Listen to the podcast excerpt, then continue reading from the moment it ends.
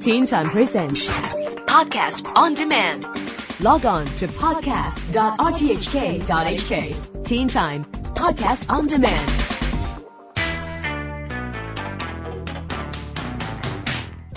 This is the Teen Time Science blog. I'm Neil Chase. Science.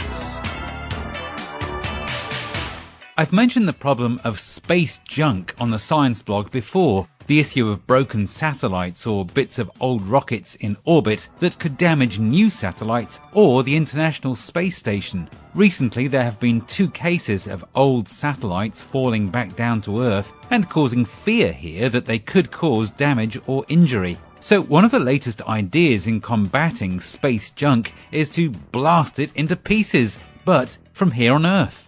Scientists are considering a new laser system that would be like a cannon and blast pulses of super high energy into orbit from Earth, which would then break up the damaged satellites.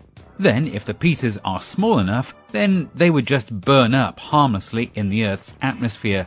The hardest thing would be to fix onto the junk as it flew by at thousands of kilometers per hour, and also that the laser cannon would need to be accurate enough to not harm any existing satellites. But once again, science fiction might soon become science fact.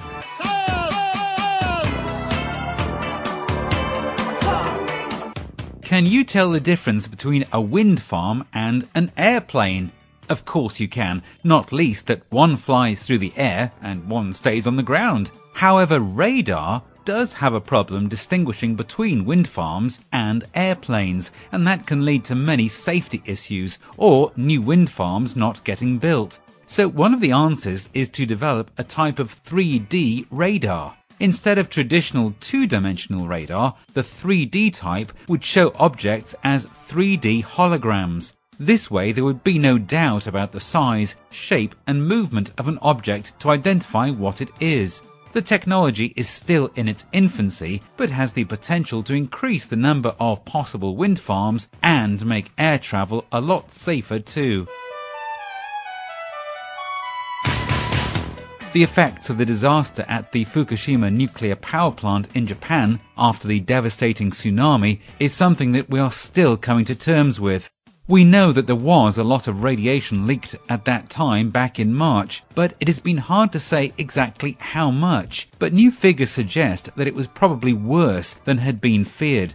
One of the biggest concerns is the level of radioactive cesium 137 that was released into the atmosphere. About 20% of the isotope fallout landed over Japan, but the remainder fell over the Pacific Ocean we simply don't know what the effects of that will be on fish and ocean life in the Pacific, or if the cesium isotope will be so diluted as to not have an effect.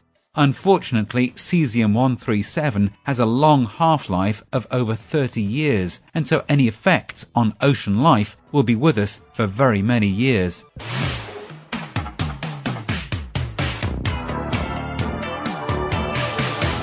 Technology in cars has been improving for years, and tests are already underway on cars that actually drive themselves. Of course, the technology would have to be 100% foolproof to take the car driver out of the equation, but this could lead to safer, more efficient vehicles. It is already possible for cars to park themselves, but the next step would be for a car to drop off a driver and then drive itself around the block or parking garage until it found a parking space. Then, when the driver wants to leave, he would use his smartphone to call the car, which would then come and pick him up. Vehicle technicians are already working on this sort of system, though whether all drivers would trust their car to park as well as they do would be another question.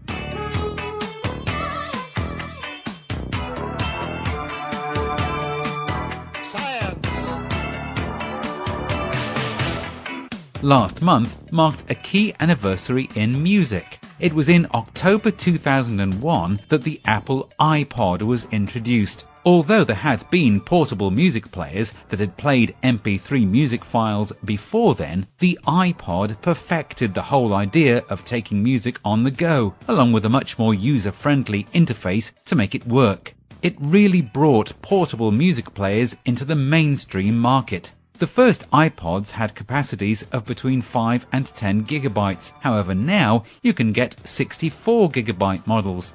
They weren't universally praised when they came out though, as some people objected to the restrictive way that music was sold via the iTunes site, and that those music tracks couldn't be transferred elsewhere. Some musicians who were used to selling whole albums as CDs didn't like the idea of just buying individual tracks and that it didn't show off their work so well, or that the audio quality was inferior to CDs. But, like it or not, the iPod has changed the way that we listen to music. And that all happened a decade ago. Happy birthday, iPod! I'm Neil Chase, and that's it for the Science blog for another week. Read it back again on the Teen Time website, and I'll see you next Thursday evening for more.